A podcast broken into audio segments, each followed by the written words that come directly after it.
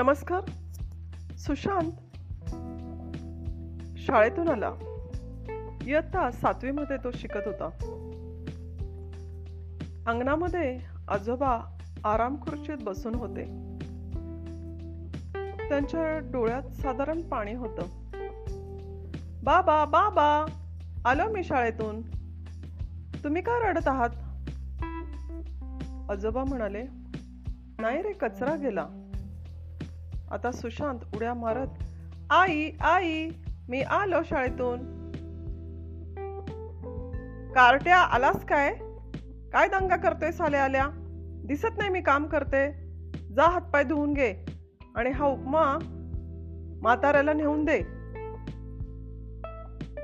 सुशांतने हातपाय धुतले आणि उपमा आजोबांना नेऊन दिला. आजोबांना उपमा खाताना ठसका लागला. पहिलाच घास त्यांनी घेतला होता आणि तितक्यात मंदिरातून आजीबाई आल्या. अहो पाणी नाही घेतलं का? सुनबाईंनी पाणी नाही दिलं तुम्हाला? सुशांत इथे आतमध्ये उपमा खात होता. आजीने जाऊन आजोबांना पाण्याचा ग्लास दिला. आता सुशांत म्हणू लागला आई आई उपमा तिखट झालाय. खावत नाही एवढा तिखट झालाय. आजी म्हणाली बाळा तुला गोडाचा शिरा करू? सोन म्हणाली काही घाणेरड्या सवय लावू नका. तुम्हाला गोड खायची हौस आली का नाही नाही ग. मला वाटलं त्याला गुडाचा शिरा आवडतो म्हणून म्हटलं.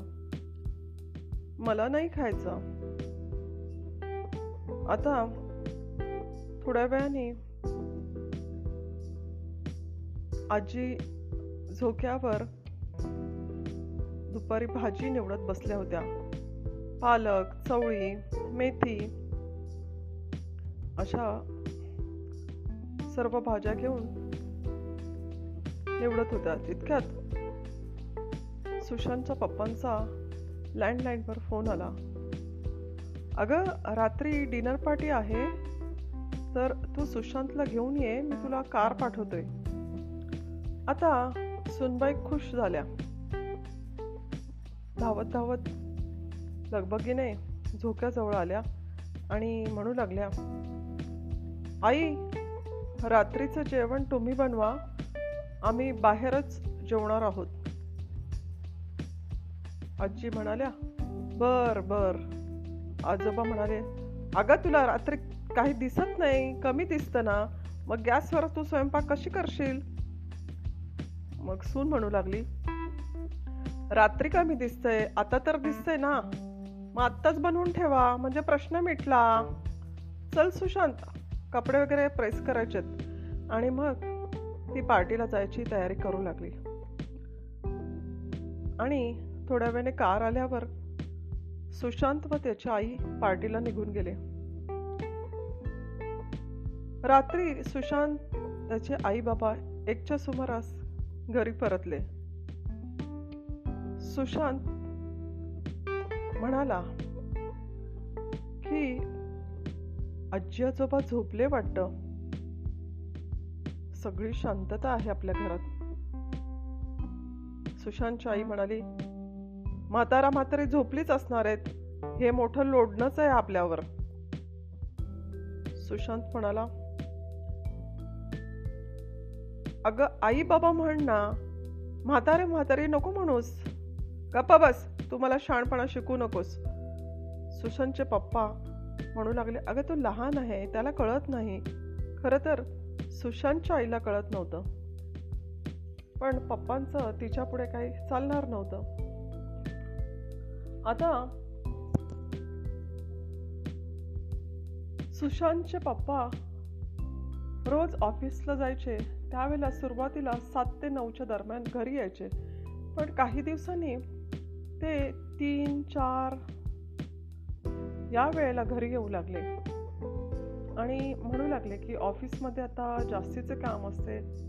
तर कधी म्हणायचे फाईव्ह स्टार हॉटेलमध्ये आज आमचं मीटिंग असणार आहे त्यानंतर डिनर असेल. आणि एक ना अनेक असे बहाणे करून ते रोजच उशिरा यायचे. एक दिवस रात्रीच सुशांतच्या आईबापांचं जोरदार भांडण सुरू झालं. फेकाफेकीचा आवाज आला. सुशांतची आजी जागी झाली. इकडे सुशांतचा घाबरून रडण्याचा आवाज देखील येत होता. म्हणून आईने दरवाजा ठोठावला दरवाजा बाजू लागली. बाळा काय झालं? बाळा का रडतोयस? पण कोणीही दरवाजा उघडला नाही. आजी पुन्हा अंतरुणात गेल्या.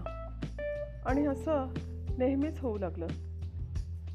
एक दिवस काही लव अफेअरच्या खुणा सुशांतच्या आईला मिळाल्या होत्या. त्यामुळे ती अस्वस्थ होती. घरात सर्व एकत्र होते पण एकाचं तोंड इकडं दुसऱ्याचं तोंड तिकडं. सुशांतने ही सर्व गोष्ट आजी आजोबांना जाऊन सांगितली. आजी आज रात्री स्वतःच्या रूममध्ये जाऊन झोपल्याच नाहीत. त्या हॉलमध्ये डायनिंग टेबलच्या शेजारी असलेल्या सोफ्यावर जाऊन बसल्या होत्या. सुशांतचा पप्पा नेहमीप्रमाणे रात्री तीन वाजता घरी आला. स्वतःजवळ सुशांतच्या पप्पांनी काही गिफ्ट्स आणले होते. आणि पत्नीने दरवाजा उघडल्यावर त्यांनी उंबरठ्यात एक पाऊल आणि एक पाऊल बाहेरच आहे. तर ओरडू लागले. काय बघतेस माझ्याकडे? हा पत्नीला म्हणू लागले. आणि माझ्याकडे असं बघत जाऊ नको आल्यावर. तुला काही अक्कल आहे का? मी एवढा थकून आलोय. आणि एवढ्या लोकांना मला पोसावं लागतंय घरात. पत्नीने दरवाजा बंद करून घेतला. आणि म्हणायला लागली हातपाय धुवून या. मी जेवणासाठी थांबली तुमच्यासाठी. तुला कोणी सांगितलंय जेवायचं थांब म्हणून? आणि पतिव्रथेचा आवा आणू नकोस. तुझं तू जेवून घे. मी तिच्यासोबत डिनर करून आलोय. आज मला फ्लाईटला पण उशीर झाला होता. आणि रोजचंच मी उशिरा येतोय रोजच बाहेर जेवून येतोय माहिती आहे तरी का जेवायची थांबतेस? आणि झोपत जा. इकडे लाइट ऑन केल्यावर सोप्यावर आजी बसलेली होती. दोघं त्या आजीकडे बघू लागले. आजी आता म्हणू लागल्या अरे झोप उडवली तू आमची सगळ्यांची. एक दोन दिवस नाही रोजच उशिरा येतोय. आणि तुझी पत्नी तुझ्याशिवाय जेवत नाही. आणि तू तिच्याशिवाय जेवण करून रोजच बाहेरून येतोयस. भूक लागली तर एखाद दिवस ठीक आहे खाल्लं तर. ती बिचारी तुझ्यासाठी थांबते. आणि तू रोजच बाहेर जेवतोय. आणि एवढी कसली ऑफिसची कामं आलेत रे? आता तो आईकडे रागाने बघत होता. मग पत्नीला म्हणू लागला माझ्या आईचे पण कान भरवलेस काय तू? मग आजी म्हणू लागली अरे जगातील प्रत्येक आई आपल्या मुलाला नख शिखांत ओळखते आणि जगातील प्रत्येक पत्नी आपल्या नवरा आणि त्याच्या मनातील भावना चांगल्या ओळखू शकते. पण सुख माझी आहे. कारण तुला वाढवण्यात तुला संस्कार करण्यात माझ्या चुका झाल्यात. म्हणून आज माझ्या सुनेचं आणि माझ्या नातवाचं आयुष्य उद्ध्वस्त होणार आहे. आणि तिने जवळ छडी ठेवली होती. तिने स्वतःच्या हातावर जोर जोरात छडी मारू लागली. अंगावर छडी मारू लागली स्वतःच्या. सुशांत आईकडे धावत आला. आईच्या अंगावर त्या छडीचे ओळ उठले होते. जसं सुशांत कधी चुकला तर लहानपणी ज्या छडीने आई सुशांतच्या पप्पांना जशी मारायची त्याप्रमाणे तिने स्वतःला मारून घेतले होते. तो आईला मी चुकलो आई मी चुकलो असं म्हणून तिच्या हातातली छडी ओढून घेतली. आणि आता माझ्याकडनं हे सर्व मी थांबवेल असं आईला प्रॉमिस केलं. पत्नीला सॉरी म्हणून तिच्यासोबत जेवण केलं.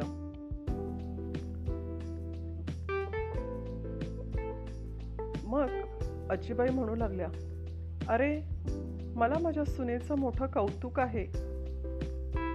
तिच्याकडे सर्व प्रूफ असतानाही तिने कोणालाही यात दुखावलं नाही. तुझी काळजी घेतली व इतरांचीही काळजी घेतली.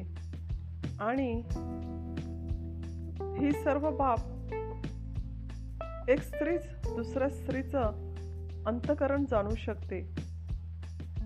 ही आहे. हे तुला कळणार नाही. कारण एक स्त्री दुसऱ्या स्त्रीचं वाईट होईल हे कधीही पाहत नसते. आणि तशी तुझी पत्नी आहे. भाग्यवान आहे अशी तुला पत्नी मिळाली आहे. आणि अशा सोन्यासारख्या पत्नीचं तू मन दुखवू नको बाळा. स्त्री एक आई पत्नी बहीण आणि एक चांगली सखी असते. पण या प्रत्येक नात्यात खूप मोठे अंतर भेद असतं. आणि ते ते रोल ती करत असते. तर तू हे सर्व जाण आणि तिला कधीही दुखवू नकोस. तुझा संसार सोन्यासारखा फुलेल बाळा. दुसऱ्या दिवशी सुशांतची आई लवकर उठली. तिने नित्यकर्म सर्व उरकून घेतली पूजा केली. देवांना बागेतील चाफ्याची जास्वंदीची फुले आणून वाहिली. आणि ब्रेकफास्ट बनवून ठेवला. लंचची पण छोटी मोठी तयारी करून ठेवली.